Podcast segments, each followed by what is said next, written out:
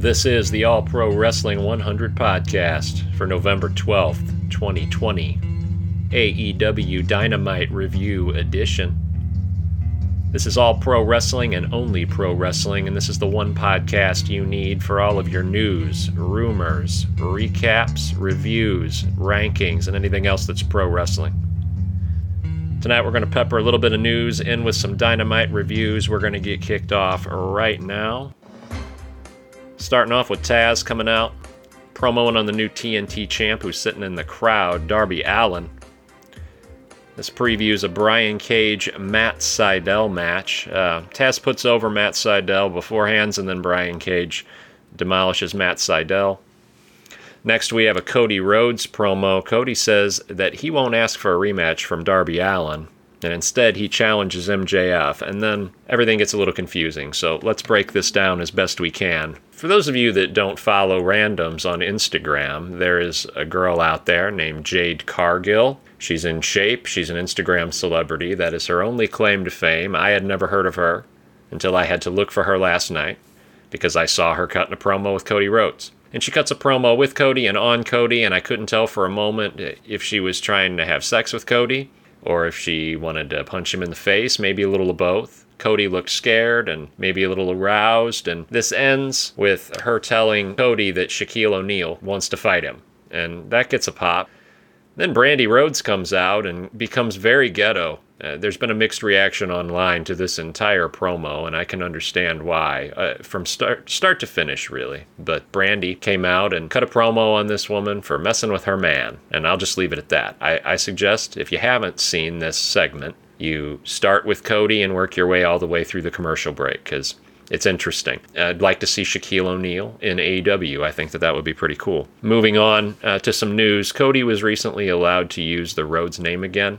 There are conflicting reports online from people who are probably just speculating as to whether Cody won some kind of legal dispute or if the WWF dropped its claim. And if the WWF dropped its claim to the rights to the Rhodes name, which they've had for a long, long time. Cody hasn't been able to legally use the name Cody Rhodes, his kayfabe gimmick name, since 2016, I believe, because he terminated his contract with the WWE and they own the name Rhodes. For some reason, the WWE is no longer filing a claim on it, and it may be that they reached a settlement with Cody. There's been a lot of gray area lately with programs like Bash at the Beach and uh, a lot of old WCW intellectual property that's making its way over to AEW.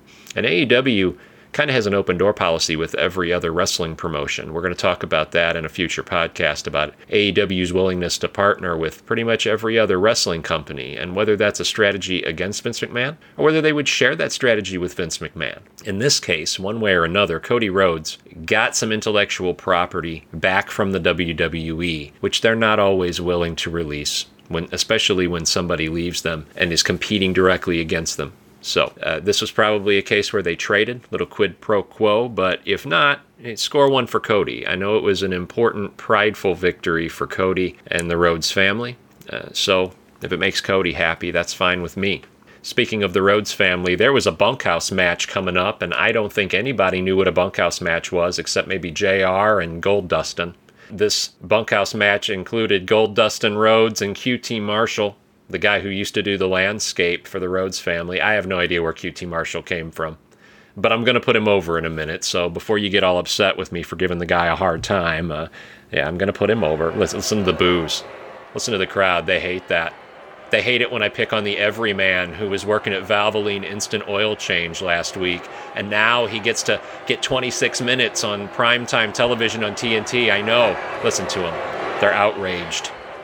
Anyway, bunkhouse match. What that basically means is it's an excuse for a couple of guys to bleed on each other. That's right, whole lot of blood. QT Marshall began bleeding on the entrance ramp, I think. Uh, the blade began bleeding soon thereafter. I have been, I'm going to take a sidebar here. The bunny, of course, accompanied uh, the butcher and the blade to the ring for this bunkhouse tag team match. I've been watching Bunny probably for five years. I, I don't know when she showed up in Impact and could barely talk into a mic and could do even less wrestling. Uh, she was running around, I believe, with Laurel Van Ness and Maria Kanellis. And Laurel Van Ness is a great story if you don't know that one. I'm sure we'll talk about her at some point in the future. But this was a great time in Impact Wrestling. And I really thought that Allie was kind of holding down the Knockouts division because she was nothing but a pretty face and a tongue ring. But Allie got better. And by, by better, I mean Allie got passable. They ended up putting her with Rosemary in 2018, and it, it was the bunny and the demon. They had this gimmick, and it was great and people loved it and they were selling calendars on the internet and it was awesome and then AEW happened. Allie's really cute and it makes sense that a promotion with primetime TV is going to want to collect faces like Allie. The problem is Allie was not a top female wrestler. She was just a face, and her character was enhanced by Rosemary. Without Rosemary to play off of, that Allie character changing her hair color wouldn't have meant anything to anybody, except that Allie couldn't figure out what her personality was supposed to be. I highly recommend anybody that likes AEW go back and watch this stuff. Get the Impact Plus app. Impact had great stuff going on in the 2000 teens. Broken Matt Hardy, uh, the uh, Abyss, and uh, Rosemary, and Crazy Steve, and their faction, Decay. A lot of good stuff happening. Bobby Lashley AJ Styles on his way out, EC3, all good stuff. But Allie was not a top in ring performer that AEW was going to be able to base the women's division around. And when you put Brandi Rhodes with Allie, you have two women that don't know how to wrestle in a tag team based on the fact that they look really good standing next to each other. And let me tell you something, I loved the Nightmare Sisters. I was excited every time they came out on AEW. I did not expect great matches. They were hard to watch sometimes when the two of them were in the ring together. So I wondered where Allie went when all of a sudden Brandi was coming out with Red Velvet. And it, it turns out Brandi didn't think that it was a good fit. The fans didn't take to it. I love Brandi Rhodes. She's one of my favorite females in wrestling. I think she's great for AEW, but she's so insecure about her place in pro wrestling that she changes characters and changes gimmicks like outfits. And whether it's Awesome Kong cutting off people's hair or running around with Allie in a tag team that's probably the worst female wrestlers in the history of named gimmicked tag teams. They give these girls a name, they make a t shirt. They're terrible at wrestling. You have to have a girl who's learning with a veteran or at least a skilled athlete who can help teach her and hide her flaws. You can't stick two of them out there together.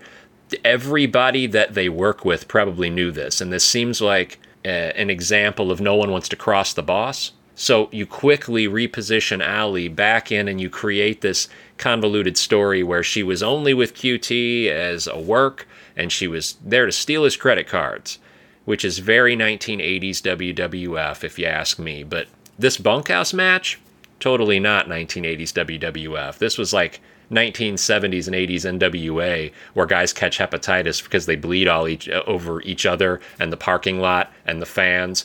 It, eh, this thing needed to be in an empty arena. There was so much blood. It was crazy. This was did not look like something in 2020, um, and it was good. I really enjoyed it. And speaking of QT Marshall, he climbed to the top of what was probably a 15 foot ladder and did himself a Jeff Hardy elbow drop. Uh, looked like the Macho Man. It really was good. Okay, back to the bunny. The bunny looked really good in this match, and by looked, I mean she looked like a pro wrestling valet. She took a pair of surgical scissors and dug them into QT Marshall's head. And I mean, I didn't think it was real. I didn't think it could possibly be real because nobody's going to dig a pair of scissors into somebody's forehead the way she did. But I guess they told her, you gotta lay it in, and she laid it in, and it was real.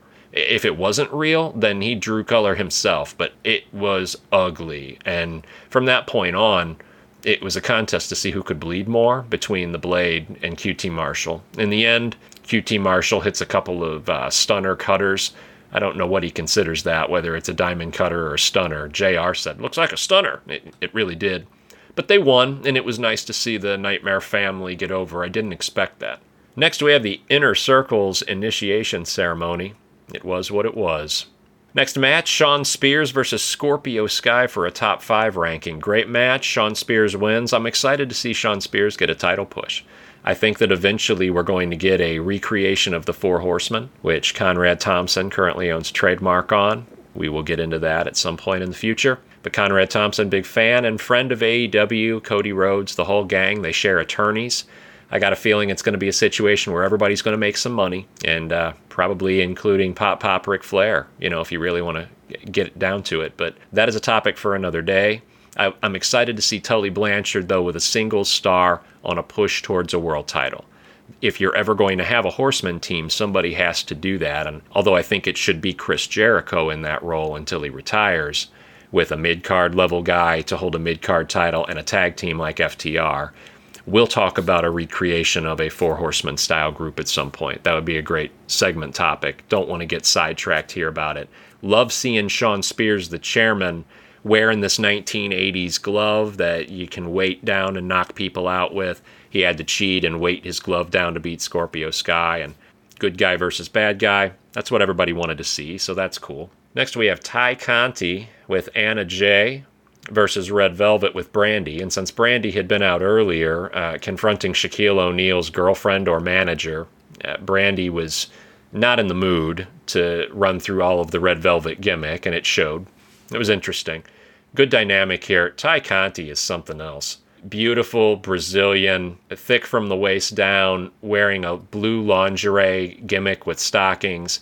They tell us that she's an MMA practitioner up here to learn pro wrestling, has only been doing it a couple of years. I mean, sexy as hell and pretty good in the ring. And there was some interesting stuff that I've never seen before.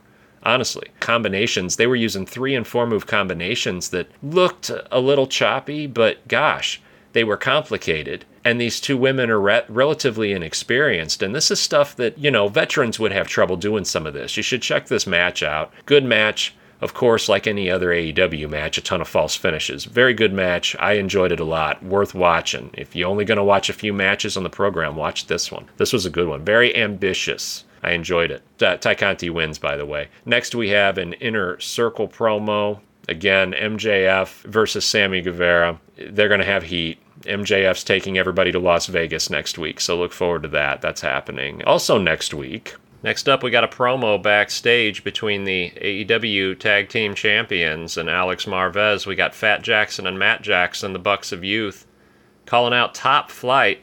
Uh, for those of you that are unfamiliar, Top Flight fought at AEW Dark last week, and they actually won. They're one and one. They're a young team, acrobatic, high flyers. I predicted we'd see them sometime soon, and, and now the Young Bucks are giving them their big break next week on AEW Dynamite. That ought to be cool. Time for our main event of the evening. In the main event, we got Penta versus his brother Rey Fenix, the Lucha Brothers, fighting each other. I was excited to see this again. Yeah, for the second week in a row, we're watching the best tag team in the world fight each other, and I hear it's rumor on the grapevine. I only report you legitimate rumors here on the All Pro Wrestling 100 podcast. I hear that in three weeks they've already arranged to install a camera in the Lucha Brothers' Aunt Griselda's house down in Mexico. And in three weeks, we're going to see the Lucha Brothers painting their Aunt Griselda's living room. It's going to be exciting. And you know what I really hope to see when they're done painting their Aunt Griselda's living room? Uh, I hope to see sometime the Lucha Brothers fight a tag team and win the tag team titles. It's interesting. I don't know how good they are at painting houses. What I do know is they're the best tag team in the world at professional wrestling. They're really good at that, and I'd love to see them be the tag team with the tag team titles instead of these pretend tag teams like Kenny Omega and Hangman Page, where we're going to give the rub to Hangman Page for nine months or FTR, who we decided was the best tag team in the world without ever having any evidence, and now we have to give them belts to justify our opinion, or the Young Bucks, who have been the most overrated tag team in the history of pro wrestling. I'll give the Young Bucks credit. They stepped aside for the first 15 or 16 months of this company to try to build talent and create storylines for themselves. I, I think that's great. It's not their fault that the Lucha Brothers have been overlooked, except, you know, they're executive vice presidents of the company and founders of the company. So I don't know whose fault it is. I'm told Tony Khan books everything himself. And, and that's fine. He, he's got a great company. I love watching AEW. The Lucha Brothers are the best tag team in the world. And when they're done fighting each other, and when they're done being the fourth and fifth members of a makeshift stable, and when they're done painting Aunt Griselda's living room, I hope we get to see them compete for and win the tag team titles.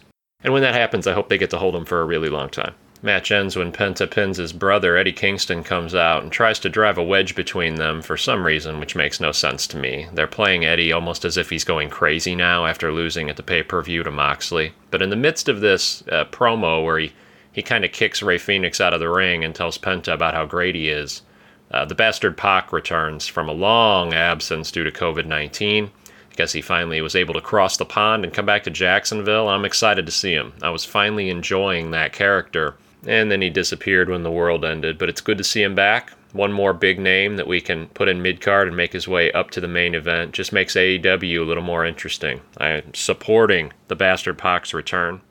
And that ends our program tonight. Over the weekend, make sure to tune in. We're going to have SmackDown review coming up on Saturday. We're also going to have the Impact Turning Point pay per view review coming up on Sunday.